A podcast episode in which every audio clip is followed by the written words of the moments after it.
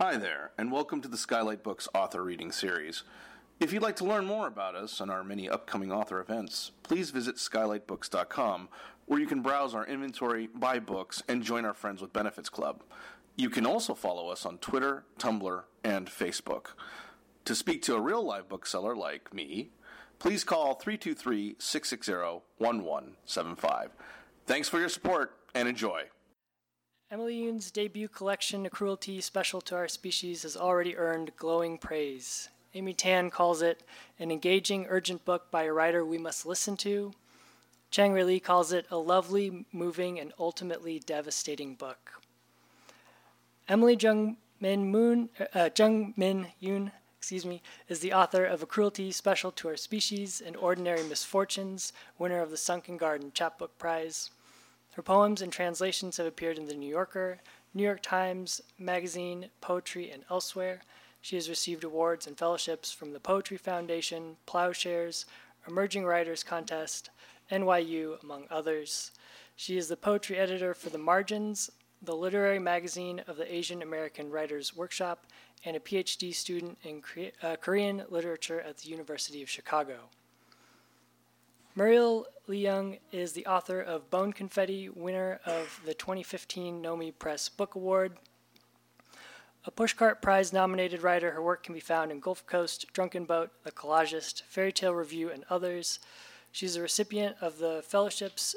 She's a recipient of fellowships to Kundiman, Vona Voices Workshop, and Community of Writers.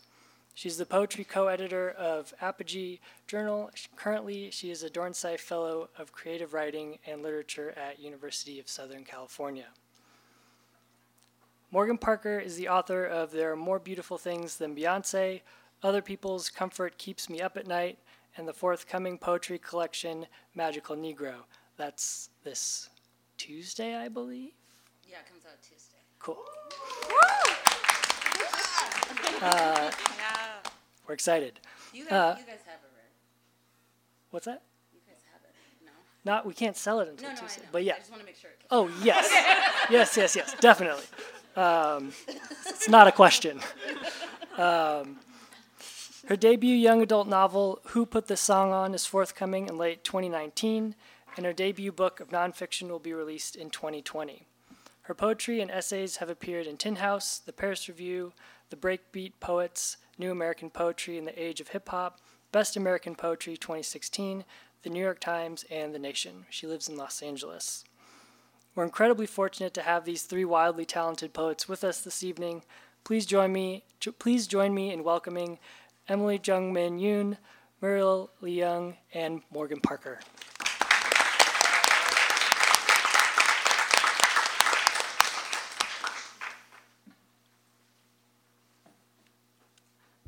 I'm happy to start us off tonight. Um, my name is Muriel, and I've known Emily for many years, and I've known her work for many years. So it is um, to say that these book of poems are long awaited is really an understatement. So it is a really great honor to be here to celebrate her work, and of course, like to be alongside Morgan Parker doing anything is amazing.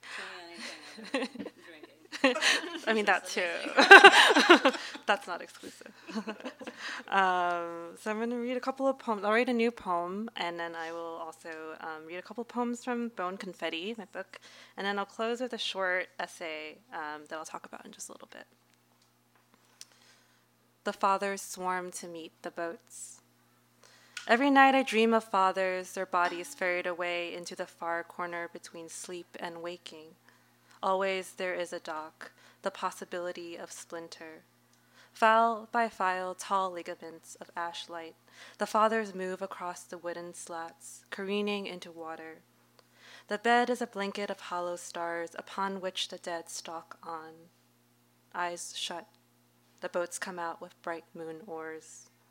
Waiting, the fathers' mouths hang a mile apart. My father in his galaxy suit, chin heavy with whiskers. He glistens, the skin awash in a silver sheen, cheeks a puckered, sinking. We do not touch. My arms cross over my chest, twin scepters of an afterlife crowning. When the dead shimmy, coins drop from every pocket of their skeletal harp. The land brims with the loudness of copper slapping against bone string, and the boats sway. Beckoned, the fathers descend into the vessels, each one a shade drifting towards an eternity of unknowns. My own, a shrinking figure who does not turn, will not move. Then the room fills with daylight's happy shards. In the slow hours of my waking life, my mouth full of metal proceeds with a viscous chew. To be alive, touching my living bone, is a small fee to pay, never quite enough. When the boats return, empty as a suddenly upturned palm, a new procession comes. Fathers of the nightly ritual and spool, I will never learn. There goes my father again with his languid certainty. While I flounder, he bears his torso, a bright red cancer wound at his center, aimed at the horizon, every night like a brand new flag.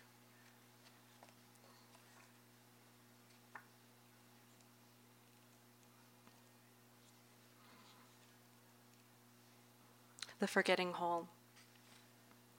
Forgetting in the middle of forgetting, as in the tongue is clipped and trotted off. I forget where I'm going all the time. On the lamb or on the map while a whole city flocks to sleep, I forget the kettle on the stove. Boiling the city shakes its keys, and I forget again the noise that pumps our lungs, full of forgetting cancer. In the smoke that brews bruises charge of forgetful things, I forget how forgetting is easy, its absence forgetting every day. Forgets needle in the sober dish, like forgetting to inject thoughts with adjectives. Forget static mayhem across the tooth-lined street. A city forgets in the name of blood and harp. What flails me and what floods me with joy. Or beginnings forgetting those as well, I lap around, but I cannot part from your shoulder cave. To forget you, I must punch holes in every almanac. You must forget me too, all the selfish hungers meant only to fill, to forget loneliness, trying to forget itself down the forgetting hole. I pass the many thrills of forgotten objects. When it storms, your whole body thunders. I am scared of loud noises, of losing and leaving. When people leave me, I will have forgotten you.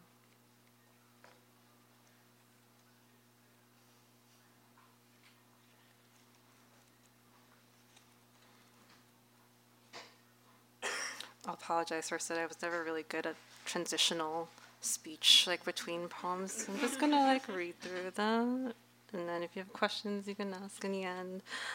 This is hologram theory. Some things I am learning through the process of light and how my hand passes through the body screen of you, sitting there with your ham leg and hyperclear spacesuit. I love you, and I think sometimes you are the left half of my terrible beached heart. Its anvil worth is pleading with the dull whir of your projection. In many ways, this feels more real. You insist on the heavy dose of the day to day remote control dive forward. With this, I can make you say all the nice things, like, I belong to your pretty little liver, or, if you are on fire, I will burn with you too. When I want to hold your hand, I just hold it out towards the peachy static of your fingertips. You blink to assure me of the viability of our future in flicker light revisions. If I can no longer recall the spiny sensation of you against my thighs, then I will have to work harder and think less of the dead, of you jarred up in crystalline bathwater while your hologram bright face hovers across the dinner table. Let's not talk about that. Today you are taking on the origin of the color blue, and who decided on name blue anyway? It is so provincial. They say we are a vat of tingly particles moving aimlessly in the caution of our own waste, though sometimes we rest our fingers on the ghost of a lung that huffs the other body's good, hard air.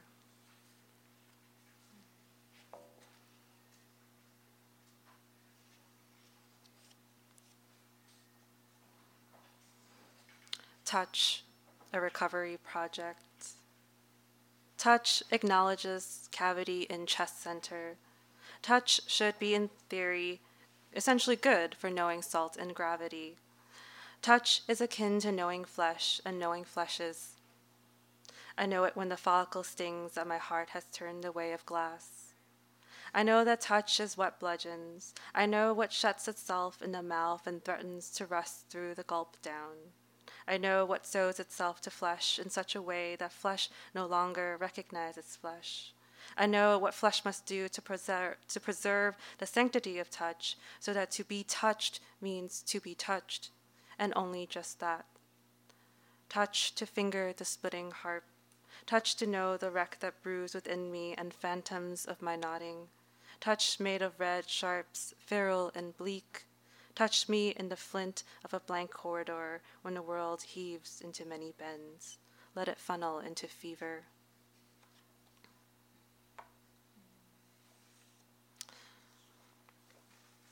And lastly, um, I want to read a very short essay. Um, it's a short essay about, I guess, what are the things? Heartbreak, queerness, Wong Kar Wai, water, and one other thing probably that I'll figure out. Excellent. Thank you so much for having me. This is a stranger. Perhaps when they said it, they meant it as a resolution to all things with us that seem to go on without end. After five years and the assured quality of my body's indentation on their mother's couch, they told me that I performed so excellently as a stranger in love. I hung on their words for many years after, thinking of my body as a theater. The goal was this to commit oneself to an act so faithfully that feeling would adorn the body shell and eventually wear its way into the body. Of this devotion, director Wong Kar Wai was a master. It was said that in the making of Happy Together, Wong was intent on having his actors, Tony Leung and Leslie Cheung, who portrayed two expatriate lovers, execute a closeness that required repeated takes. As two lovers in a new city where loneliness sits on every corner, it is not enough to love, but to really love with the fastidiousness of two bodies enclosing upon one another. Wong kept insisting that the two actors practice the tango, a dance that weaves through the film as both the revival and turmoil of their on again, off again relationship. Two men pressed together and never quite close enough, Wong critiqued, and he would have them start over and over again. What does it mean to want? Wong seemed to be asking, in the sense that wanting as a part of queer love is a feral thing that we must learn through perpetual exercise of belief. It was not that the intimacy of this dance, rehearsed in behind the scenes footage, was any less convincing than the final scenes themselves, but that the process of getting there mattered too. I watched two men on screen hold each other in a blue room and thought their bodies moved like a single boat across languid water, each one keeping the other afloat. Perhaps such acts of grace are reserved only for the mediated experiences of film, though I recall that once I would fall asleep next to someone I loved to the sound of sirens. We slept in a room that was not a room but a small space partitioned off. Their mother's snores fell on top of us from the other side. We were always reminded that we were being watched, either by sight or sound. Sometimes I would bury my head into them, followed by hands and then feet in an imperfect act of submersion.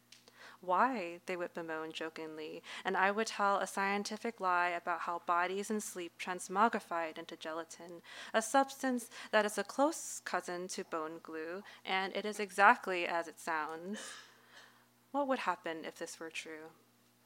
Would they have stayed? I woke up one day in a different city. There the trees hung their heads, weighted with a history of loss. When it rained, a division between sky and ground would become a slate gray blur. Yet people were rarely afraid. During a storm, I ran into the flooded road and fell down a five foot hole filled with water after confusing it for ground.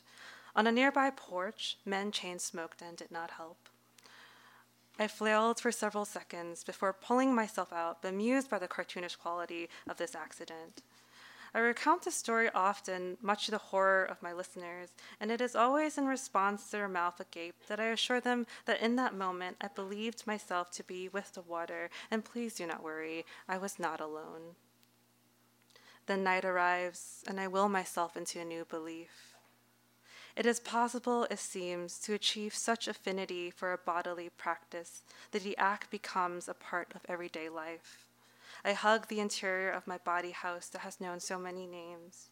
I thank its weariness for its daily work, for doing a writer's work, which is always a labor in feeling. To that end, I wake up sometimes not crying, but feeling the water well up in the cavities of my body. I dream of vehicles that propel forward without me, and in my nightmares, I am always still in the eye of every catastrophe.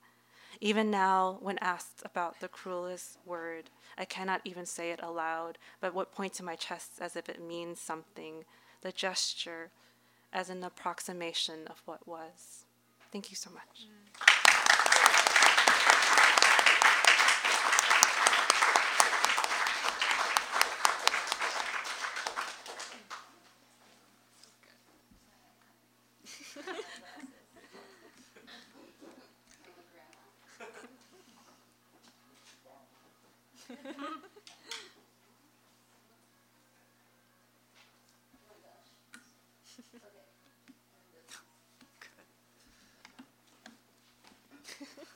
I know. I don't know. I don't know what's going on. Um, okay. I just noticed that this is a jumpsuit. Yeah. Girl, get the fuck out of here. it's amazing. Um, I just got this contributor copy of a poem I wrote. Um, the only new poem I've written since I wrote my latest book. So I'm just gonna I'm gonna start by reading that, and then I'll read a couple, and then I'll get the fuck away so we can all hear Emily. No. Yeah. Search for the new land. The future is not a gender, doesn't even have a body. And then there's white women making t shirts and selling them for $80 or whatever. whatever they do. The sun doesn't hate anyone, and neither do I. All I all I listen to is Lee Morgan's trumpet for long stretches of afternoons and nights in the desert. I decide on the delusion where I live, genderless and out of sight. This is how I choose to spend what I have. I'm an American, so I only hear what I want to. This is our right to protect ourselves in times of extreme stress. In times of great fear, we do what we have to do to survive. Our task is to make it out alive. This one instruction for having a body, the punishment for it.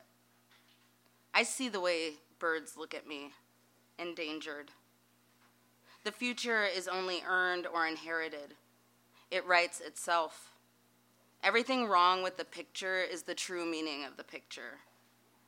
The future is relative. Of course, I am conditional. I am writing this from the deep end. There are some privileges to being feared, fearing the consequences of yourself. How I came all this way and all these centuries carrying this extreme stress and pervading American fear. The taxi driver deposited my many suitcases into the busy street and drove off. I don't have enough hands. My evolution has not equipped me for this climate. Lifting a box of books into the overhead compartment, I wished for a device to make my face a white girl in times like these, helpless with a body. No full flight would watch a white girl struggle this way, her life flashing before her under the weight of her own books. I can't even imagine it. The dissonance of chords and notes, the hilarious idea of infinity. The last time I considered suicide, on the edge of a curb leaning into the yellow taxis of the meatpacking, which in retrospect would have been a terrible place to die in front of all those white women hobbling in their high heels over the cobblestone, doing that shampoo commercial move, bathed in the light of themselves. I considered all I've learned about sacrifice and duty. I went home in an American SUV, ashamed of something that last time I teased death, I couldn't listen to any music for weeks, not one note of song. When I think about the story of Abraham tying up his son for slaughter, the offering on an altar at the edge of a mountaintop, the instruction to do what he had to do, as it is written. I identify most with the ram, the alternative asymmetrical sacrifice. I see the way birds look at me. It writes itself. We used to sing that song, Father Abraham had many sons, I am one of them, and so are you, praising the Lord and fearing the wind in our palm trees. The future is this awe, looking up at the sky in California, blue and green. I am always at the edge of the end of the world. In the desert, if a ram appears, I may escape death. $80 for a certain and secure future. Miles Davis's trumpet on blue and green, a future where I no longer need to be grateful. Baldwin wrote, Our crown has already been bought and paid for. What's important in these times of war and faith is the consideration, the lean into traffic, the axe raised dutifully. You are always almost gone. It is written so that we may remember. Documentation of the past makes the future possible. I am learning all I can from this day so I can teach it to who I will be tomorrow. I've written, I am a different person every minute, and everybody knows I don't believe in time anyway. I did not inherit it. I always misremember the title, Search for the New Land, the Lee Morgan album, and the book by Julius Lester. I misremember the the. I think, a new land a new land. All I can hear is go, wherever, anywhere but here. In Julius Lester's search for the new land, it is written, being, to be. In America, one was taught to do. My task is to wander until I find a safe place to continue being. I think effort and sacrifice and faith, fingers crossed. I think it is my responsibility to find the ram to slaughter in my place. If we hate the past more than we love the future, Julius Lester wrote, we will succeed in bringing the past into the future. Documentation of the past makes all futures possible, makes the land new. The the, it is written. The difference between surviving and being. The future is. Take it. The future is out of body, out of sight, certain as the the. Looking up at the sky in California, the trumpet again and again, wind, blue, one holy bird, and everything possible and promised, the new land already waiting for me, even me. Um, here's some more shit about death. Sorry. Well, I don't I couldn't tell Oh, oh my god, hi. I'm so glad. I really thought that was like wow. I'm leaving, but now I see you. Um, hi. I just like expect hecklers all the time. Um, my hecklers aren't even like funny. It's a bummer. I would be into it. Mm, okay, I'm just gonna read a couple from here.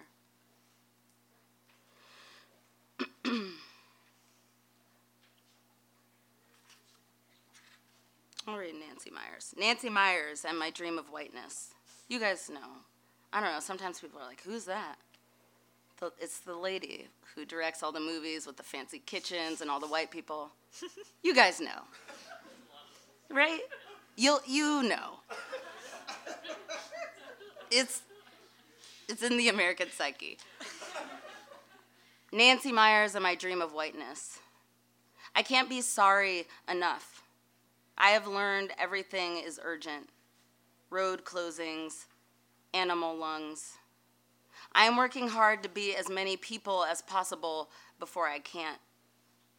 I know my long, dark movie is fistfuls of gravel in a brown bottle. My storyboards fill me with calculated sorrow a full plate and burnt sage, dollar signs, breaking news. I work two and three jobs. I am honorable and brave. The ensemble cast whittles down. Maybe I am a slave. I make ends meet, I don't get kissed. Behold my wide smile. Octavia Spencer cooks in a small apartment. She serves joyfully and doesn't eat. She wipes her palm on her apron forehead. Angela Bassett is sick and tired of being. Denzel Washington reminds us how often we are afraid we get arrested, someone narrates. What you look like is sheer fabrics and ivory shells. Alec Baldwin is smoking a joint in the bathroom of a CEO's birthday party. Steve Martin tastes the goat cheese and considers nothing. you never get arrested. There is no question that God waits at the end of your staircase, curl- curling softly like wood finished ribbon. Anne Hathaway hires a decorator. Diane Keaton makes midnight pancakes, tops them with lavender ice cream. You guys saw that fucking movie, right? That's like lifted. Okay, whatever. what is beautiful does not need to be called beautiful. No one talks about money. In our house, the sky is upside down. None of us find unlikely love. I do not revel in my luxury. I would rather serve than eat. If it seems like I desire you, you're right. I want my whole mouth around your safety. I want to be buried side by side.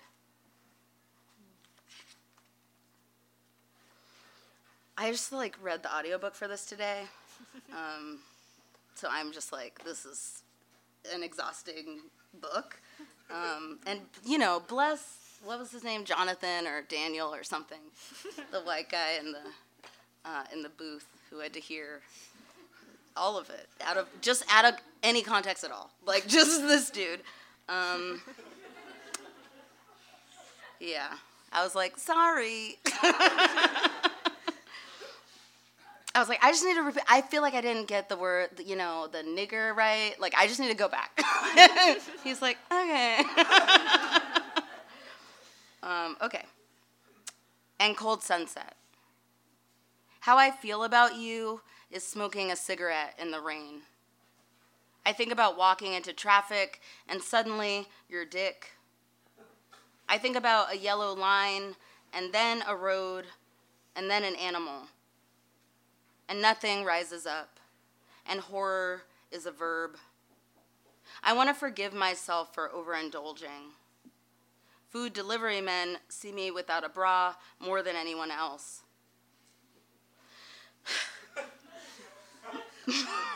My body is an argument I did not start. In a way, I am not aware who made me. I bow down to a deep plea. When strangers call my name, I feel like a white girl, skin in reverse and a quiet pussy. Hmm. Nothing helps me not think about universes.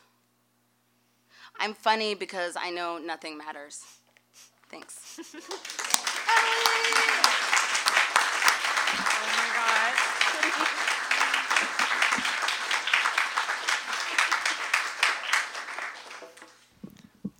Hello.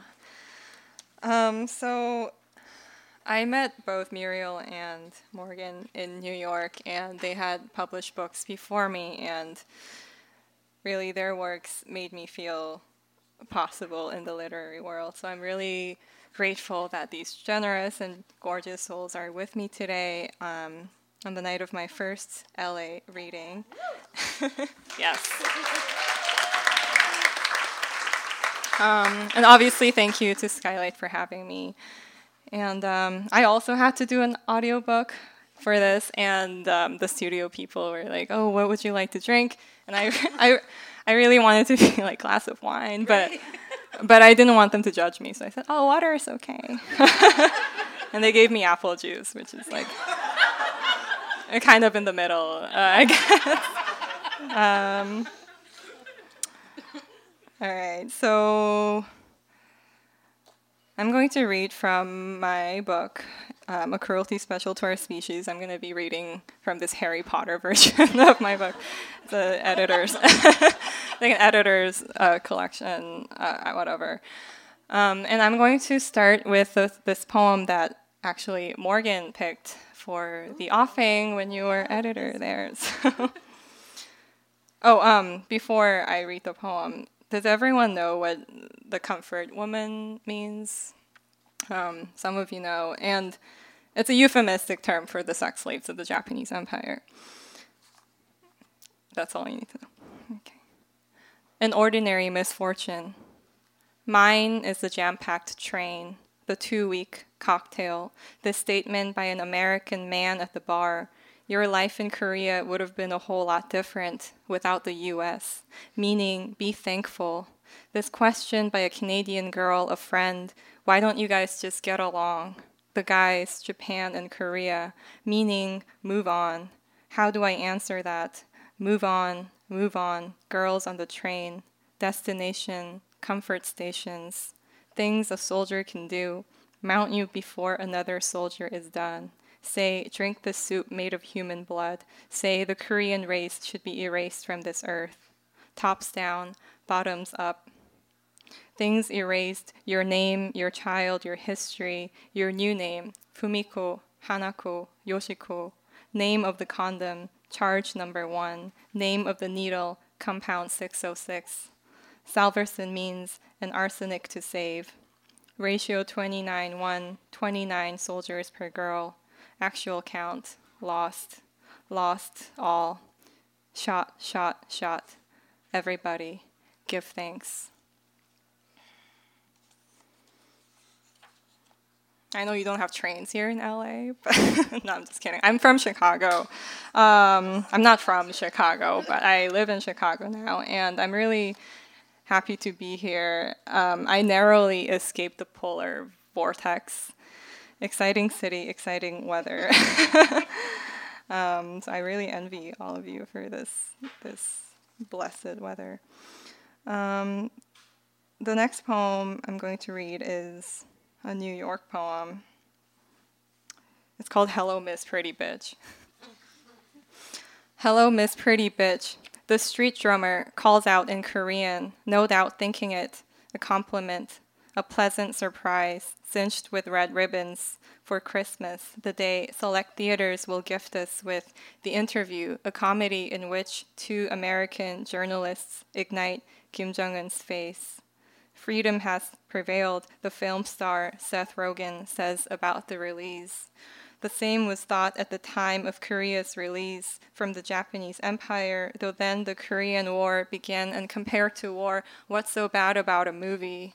Anyway, even war can be funny. And now a drummer in New York says, You got a smile that could light up the whole town, though I'm not smiling thinking about villages and cities of what became North Korea set on fire, sending puddles of twilight into sunless skies as the flames could stab, but as freedom of speech prevails. Freedom always prevails, which is why we get to see two Americans incinerate a Korean face on Christmas, hold our popcorn and chocolate bars, and laugh as the dictator explodes in tune to a pop song laugh as American soldiers would laugh at Korean children chanting, Hello, hello, give me chocolate with wartime hunger, laugh as they choose which face to light up.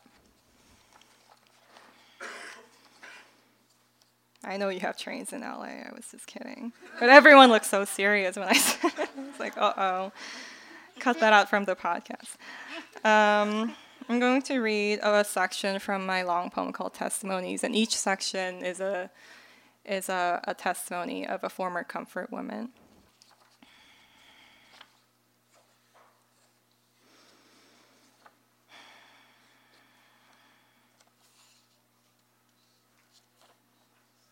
Mm, okay. Testimony by Kim Yoon Jim. An automobile drove up the road, something I had never seen before. The driver let me climb up, and the truck rolled on, then kept on going and going, and I begged them to take me back, but, I was thrown into a cargo train, a cargo ship, Harbin, a comfort station where three truckloads of soldiers arrived. One by one, they raped all night long with filthy, wordless bodies. My child's body. They impregnated girls and still forced sex. When the child was born, a blue uniformed woman put the body in a sack and carried it away. Soldiers used the sack, saku, reused condoms. Girls got sick. When a girl got too sick, a guard wrapped her body in a blanket and carried her away. Such was our life. Look at my fingers. When I ran away, the police smashed my hands, weaving a stiff pen between my fingers like this. Another year passed like this. In June 1945, when the camp seemed deserted, I escaped and ran all night. In a month, I reached Korean shores. In Harbin, I saw at a stream a hand of a sick girl who had been buried alive. In my dreams, she is still reaching toward wider waters. My hands, with their crooked fingers, cannot help her. So I believe in Korea, in South Korea, there are 24 former comfort women alive, um, at least out of the people who have registered. And um, all of them are in their 90s. And they are still waiting for reparations and continued apologies to come from Japan, the Japanese government. Um, I'm going to read three more poems from this book, and, I, and I'm going to end with a poem that is not in the book. I'm going to read this poem that Muriel selected for the apogee.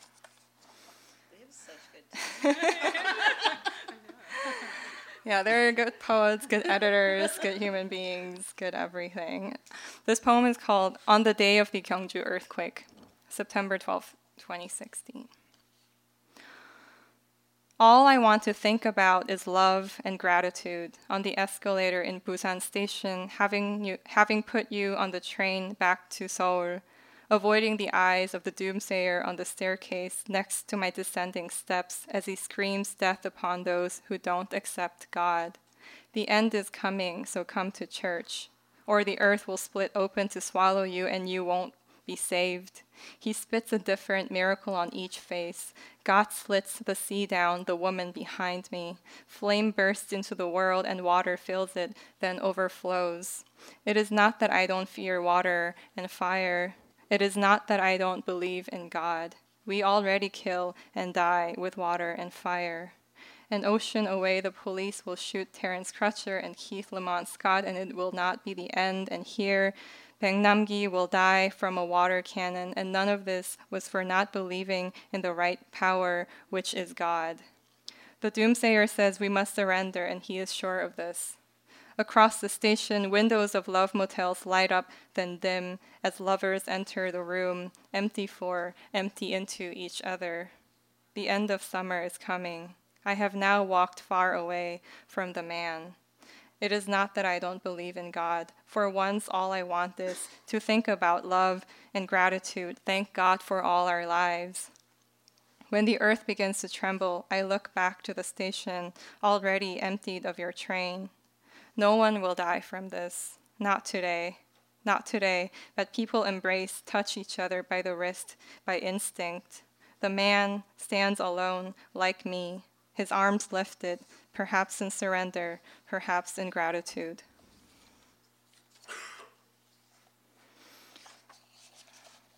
One more God poem. Where is it? Um,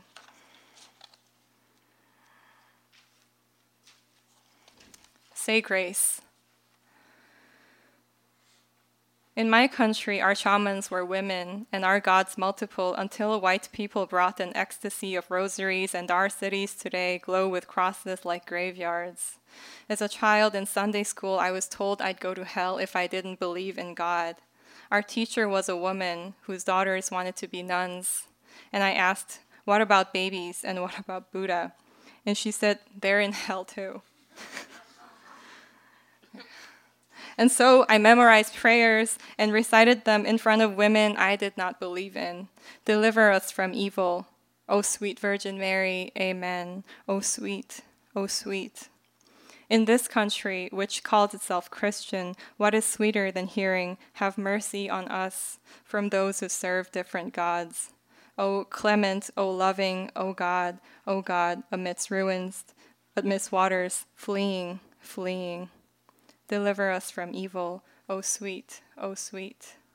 In this country, point at the moon, at the stars, point at the way the lake lies, with a handful of feathers, and they will look at the feathers and kill you for it. If a word for religion they don't believe in is magic, so be it. Let us have magic. Let us have our own mothers and scarves, our spirits, our shamans, and our sacred books. Let us keep our stars to ourselves, and we shall pray to no one. Let us eat what makes us holy. Okay, last poem from this book. It's called Bell Theory. Um, this poem actually came from a prompt. Someone gave me the title of the poem, my friend Keen.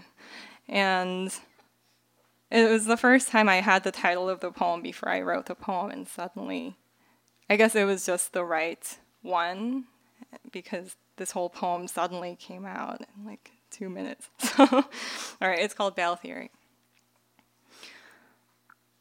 When I was laughed at for my clumsy English, I touched my throat, which said ear, when my ear said year, and year after year I pronounced the new thing wrong, and other throats laughed.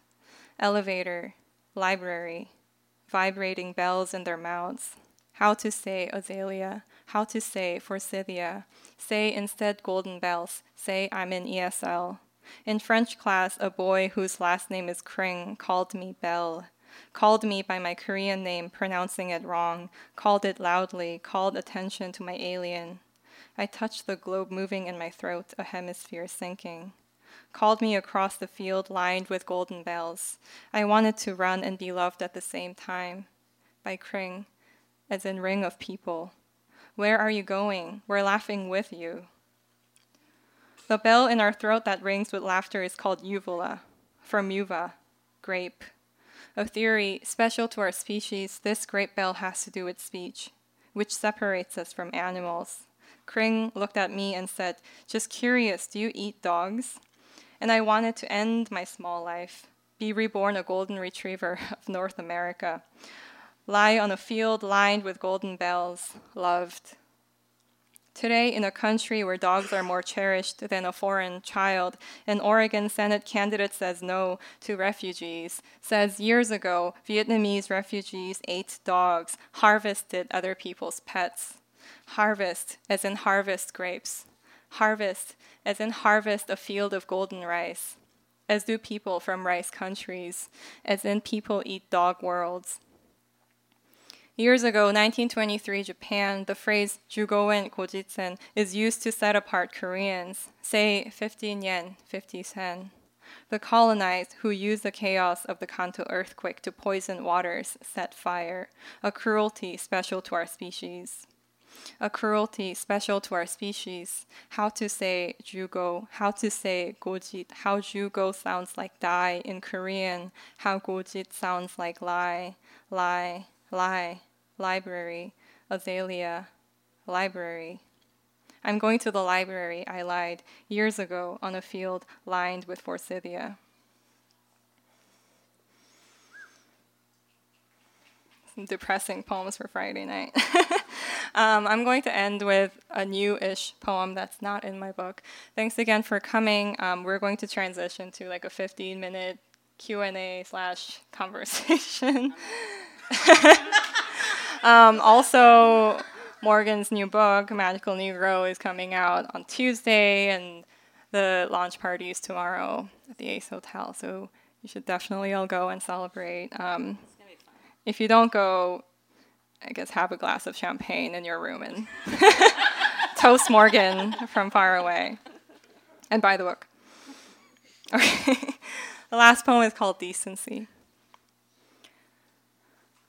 When a man threw his fist into a wall next to my eye, I said that was love, that love was rage. I was in the habit of loving anyone who laid a cold hand on my face and said he would pray for me, or anyone who prays. I thought apology was love, and so I loved to hear a man say sorry. I loved to forgive because it meant I was a goddess. I forgave because he couldn't possibly forgive himself. There's a demon inside me, he said. Who cares if it's a demon when it is mine and I am greedy for it? No, and I don't care. Do you hear me? I would say, and greed seemed to river through my body.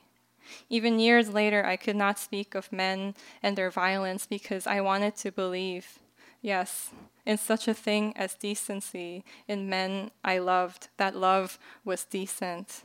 All the men who wanted me beautiful, wanted me thin, wanted me with short hair, wanted me less smart, wanted me, wanted me not wanted me with pink cheeks, wanted the best for me, wanted me in ruffled skirts, wanted me naked, wanted me dead. All the men who wanted me, men who wanted, men who are gone and not gone enough. Thank you.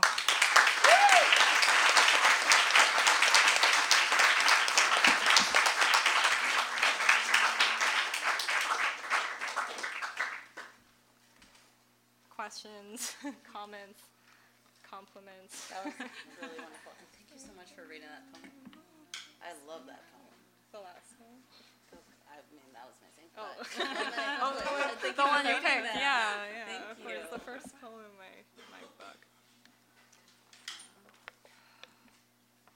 Can I just ask, what were some of your, like, some really important and, and uh, underlooked at issue? Is there a personal relationship? I mean, why, you know, why that? Why was that the moving thing that sort of brought this narrative together for you? Can you def- say what your Comfort, comfort women. Oh, for it's for Oh, me. okay. Um, well, I started writing about the comfort women because when I was at NYU doing my MFA program, where Morgan actually went too, um, I, I was uh, talking to my colleagues who are also poets of color and thinking about how we can write about our history um, with sensitivity, but also in a way that is um, accessible to everyone else because we wanted the awareness to be raised. And I found myself keep going back to the history of the comfort women. And it's not because I have um, anyone who was a comfort woman in my family, but it is a very urgent issue in Korea. And I want to think of it as something that didn't. I want to think of it as something um, that happened in the past, but also it is still very um, immediate in our present lives. It is still an unresolved issue, and you know there are still you know, 24 women alive who are waiting to get reparations from the Japanese government. So I found myself keep going back to that history and their narratives, um, and how they were also contributing to um, the discourse of feminist literature in a way in 1990s Korea. Um, that's 1991 is when the first former comfort woman came uh, came forth with her story, and just I think that contributed to our rethinking of literature as something that is just written as text and that is um, legitimized by male critics, right? So it's something that I think about a lot still, even though I don't have like a personal connection to anyone who was was subjected to that trauma. Thank you. I think there's a question. There's a hand over there. Oh, thank you. I love using repetition in poetry. It's like one of the things in my trick bag. I don't know. What are your tricks when you when you're like kind of stumped? I mean, you're right. Like rhythm is everything, Right. right? So I don't know. You use it so well, and hmm. I think it's something that pushes the urgency of a poem for sure, and also has this like spell casting mm. way Right, about yeah, it, and yeah. I, I feel that with your poems, and even you know the one that I published. It's you guys couldn't see it, but it's like very compressed, mm-hmm. and there's this kind of like breathlessness mm-hmm. and Yeah. swirling in that, you know.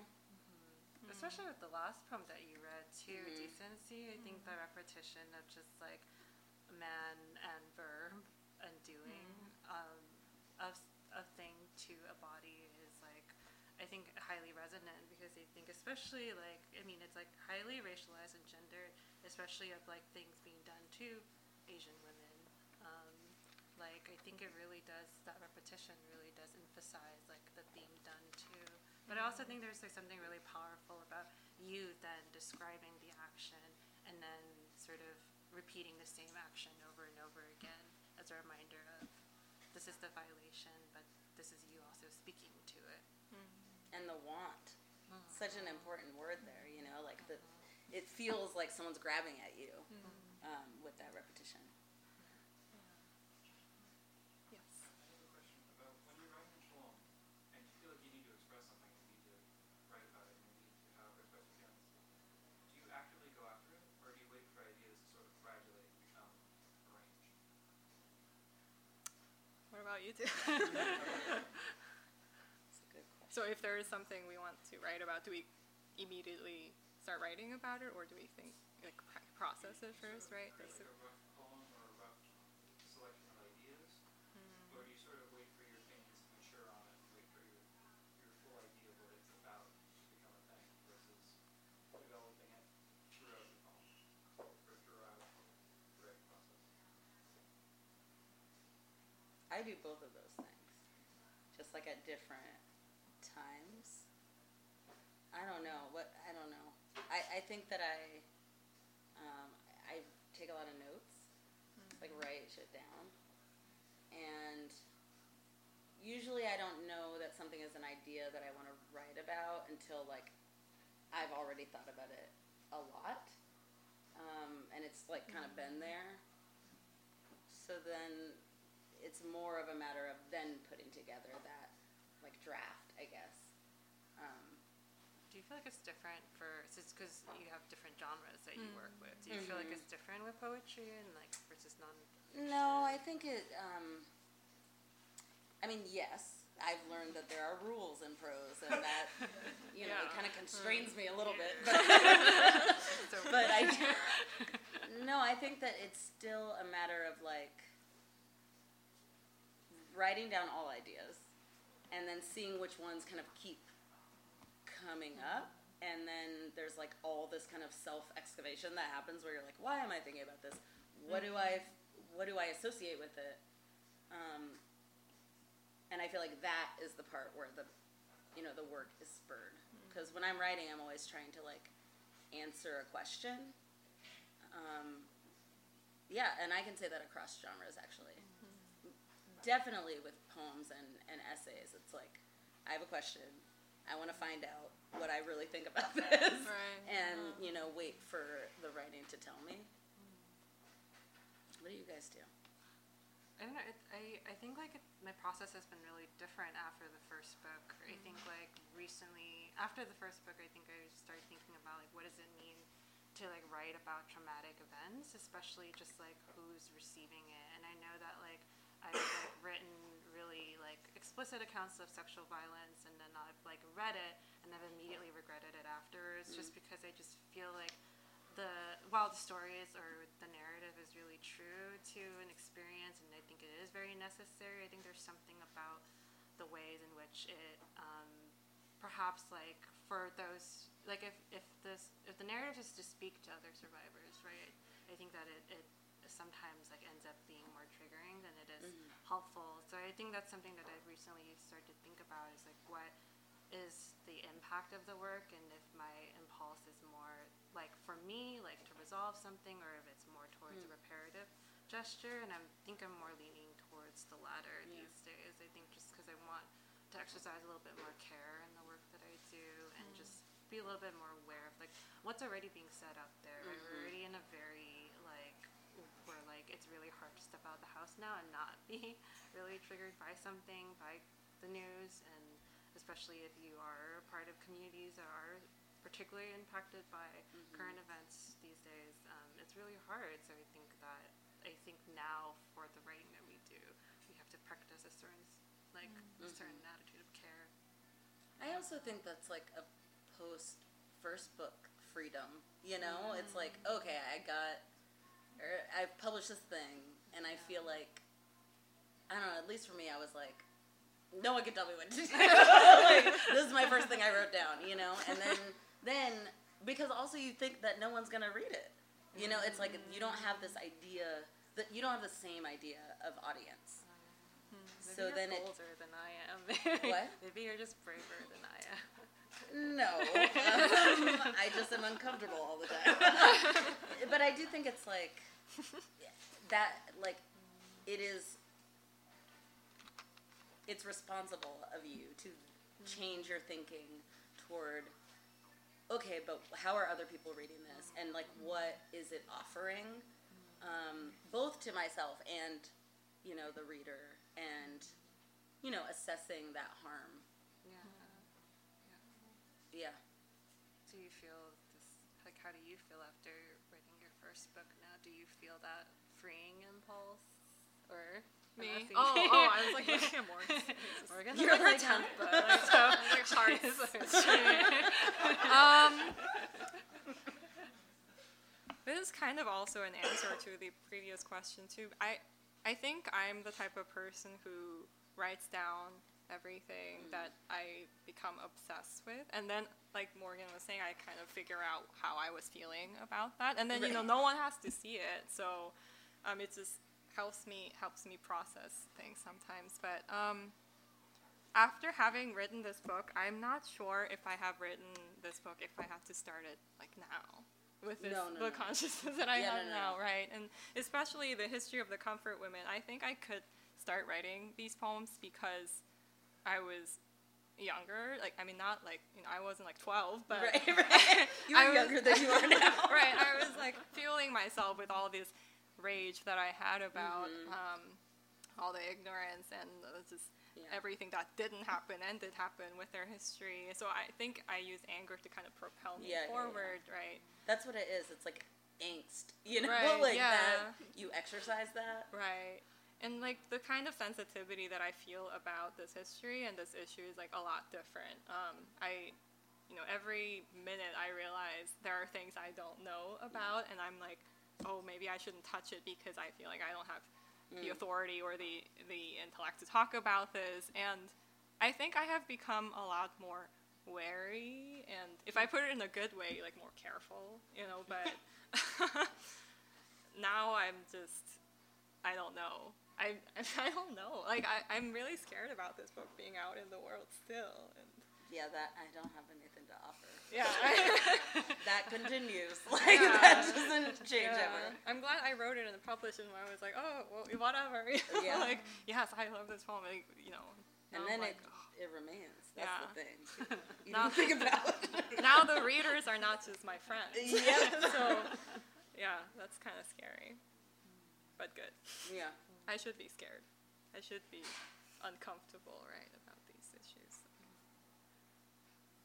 But that's the bravery part, where you're just like, I need to say this, um, and I know that I feel good about what I've written. Who knows what the world feels, Right. but yeah, there is that urgency. Yeah, I like what the poet Chen Chen said on Twitter. Oh, Chen, a, a long time dropping ago. gems on accident. Um, follow Chen Chen writes um, on Twitter, but um, he wrote, "My poems are braver than I am, and I'm always trying to catch up." That's Yeah. a pinned tweet, so you will see it. But Yeah. it, really spoke to me because I, I think that too, you know, Mm-hmm. and I link that to what the poet Jericho Brown said earlier in a workshop, and he said when he's writing poems, he tries to be like his ultra self and think, oh, what what would this ultra Jericho write after this line? Like you kind of have to transcend yourself and like kind of let Yeah. go of these like fears, like what oh like what is this person going to think, you know? Um, Yeah, so, ego gets sucked out. And then when the book comes out, you're like, oh shit, my ego's back. like, this is scary. but yeah, it is a transcendental, don't know. like those comfort women were Yeah, with you, right, helping you write that. Um, what, what about Bronzeville? Do you guys know about that um, statue, diaspora statue of Bronzeville? Bronze Girl. Yeah, I, I was reading about this statue, Korean statue to the comfort. Oh yeah, the Comfort Women statue. Yeah. And the idea of um, empathetic or political diaspora all over the globe, everyone has a bronze girl. And they make pilgrimages and they put the bronze girl teddy bears or scarves or other affectations of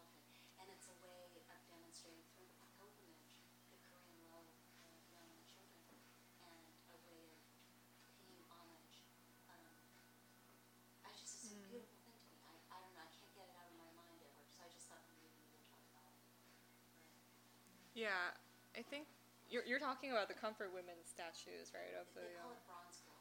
yeah. Um, and from what I understand, the bronze girl is in diaspora all over the globe. And, and multi-pilgrimages are made to this statue to give her scarves and coats and teddy bears. Yeah. Sometimes the, you know, whatever, the idea that there would be this political upheaval of people Right. to express their concern for art and through symbol in that way. I mean, it's just, I don't know, for me, it's, Yeah. I have to, I just have to find out more.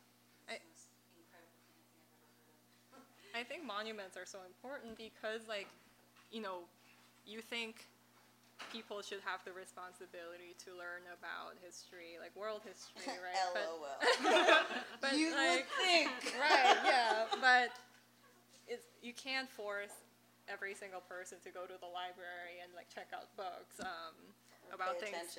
right, yeah, Basic school. yeah. so I think these visual markers are really helpful, not just for the comfort women's history, but just for you know other communities, other other histories as well. And I just know there has been a lot of pushback on like um, putting these statues in the United States, for example, from like right wing, um, like people from Japan, and so yeah, and I think it, it's important that they are in other parts of the world as well and represent comfort women who are also like not Korean, um, because you know Filipino women were also um, made to become comfort women. Like some Dutch women were also comfort women. So I think it's it's a really useful um, monument to raise awareness and kind of have people continue asking questions about the significance of it and think what is women's history, right? When we think about war, um, what were women's lives like during the times of war? Because I think when we think about war, we just really know the masculine perspectives, Yeah. like the battles and the front lines. Dates and like Yeah, boring like- shit. Battle of whatever. Okay. Yeah. Right. Where are the people? You know, there's never any people right. in there. Yeah, yeah. Right. So. Also, I have this tattoo of Harriet Tubman. and someone asked me if it was a tattoo of me. what the fuck? No. This happened like a couple months ago. It was an adult person. Also, I would I would have a tattoo of myself. Well, to be fair, you have a heart with me on it. That's true. I already got that. Why would I need this picture of me dressed in Harriet Tubman outfit? The Oh my gosh. People really need to learn things. Hmm. It's it's yikes out here. That is like getting this tattoo has been an education on how no one knows anything. So depressing. Wait, wait, where's your Harriet Tubman? It's on the. It's not me. It's also not Rosa Parks. Someone asked me that. if it was Rosa Parks. Then I was like, it's Harriet Tubman. They were like, mm, not familiar.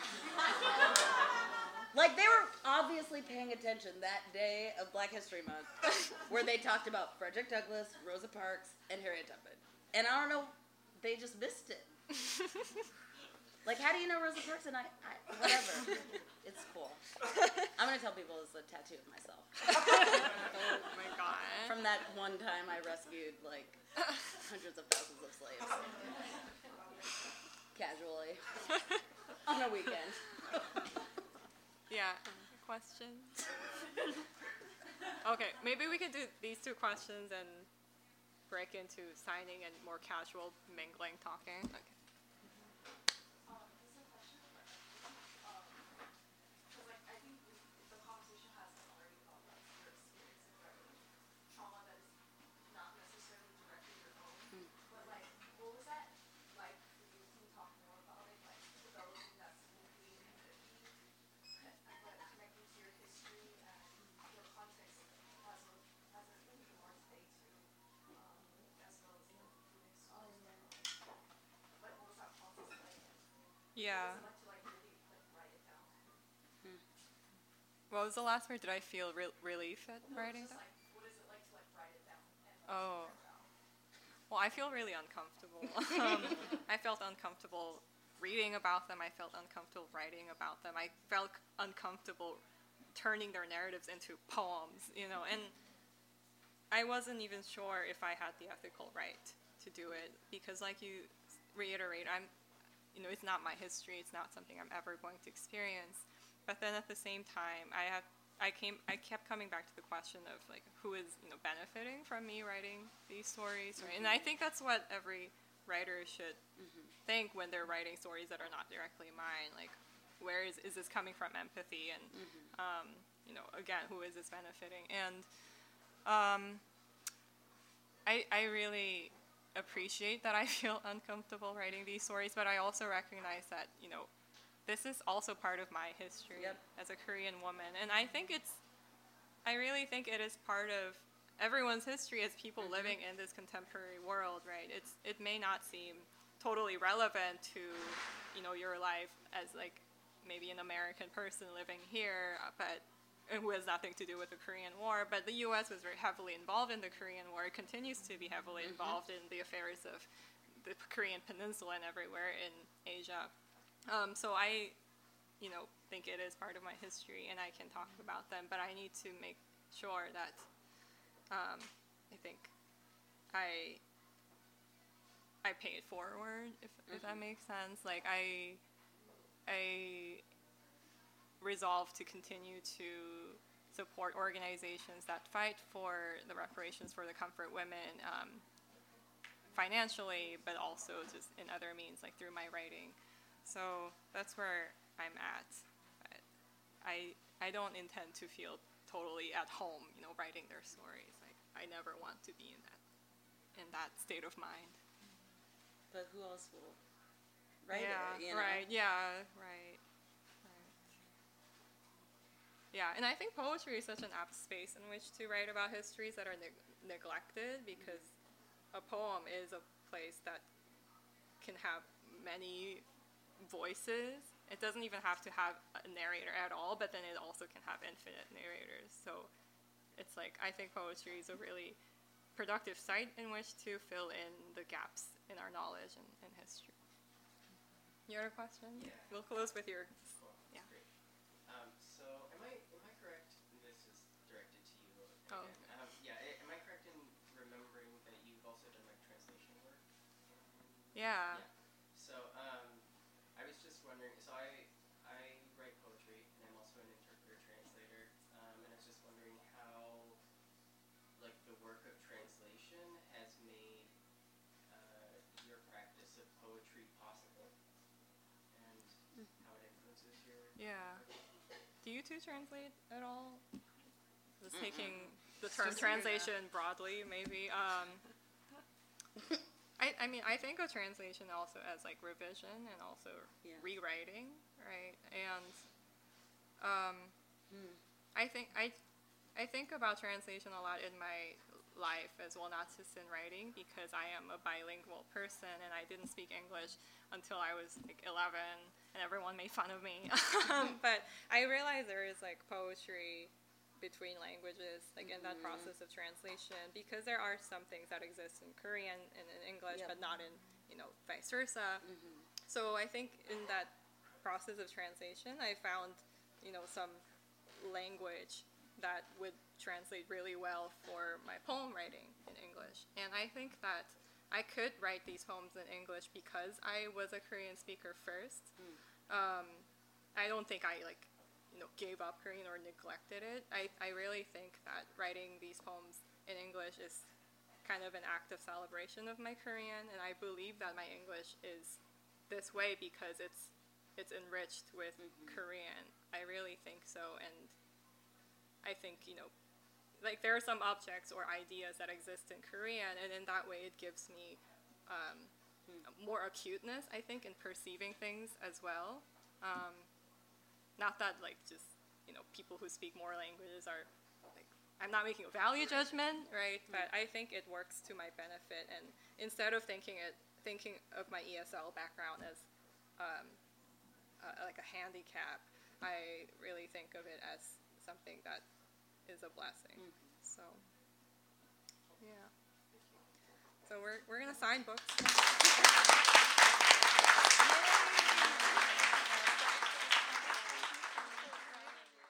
You've been listening to the Skylight Books author reading series. Don't forget, you can listen to this and all of our other great podcasts at skylightbooks.com. Thanks again for stopping by, and we hope to see you soon.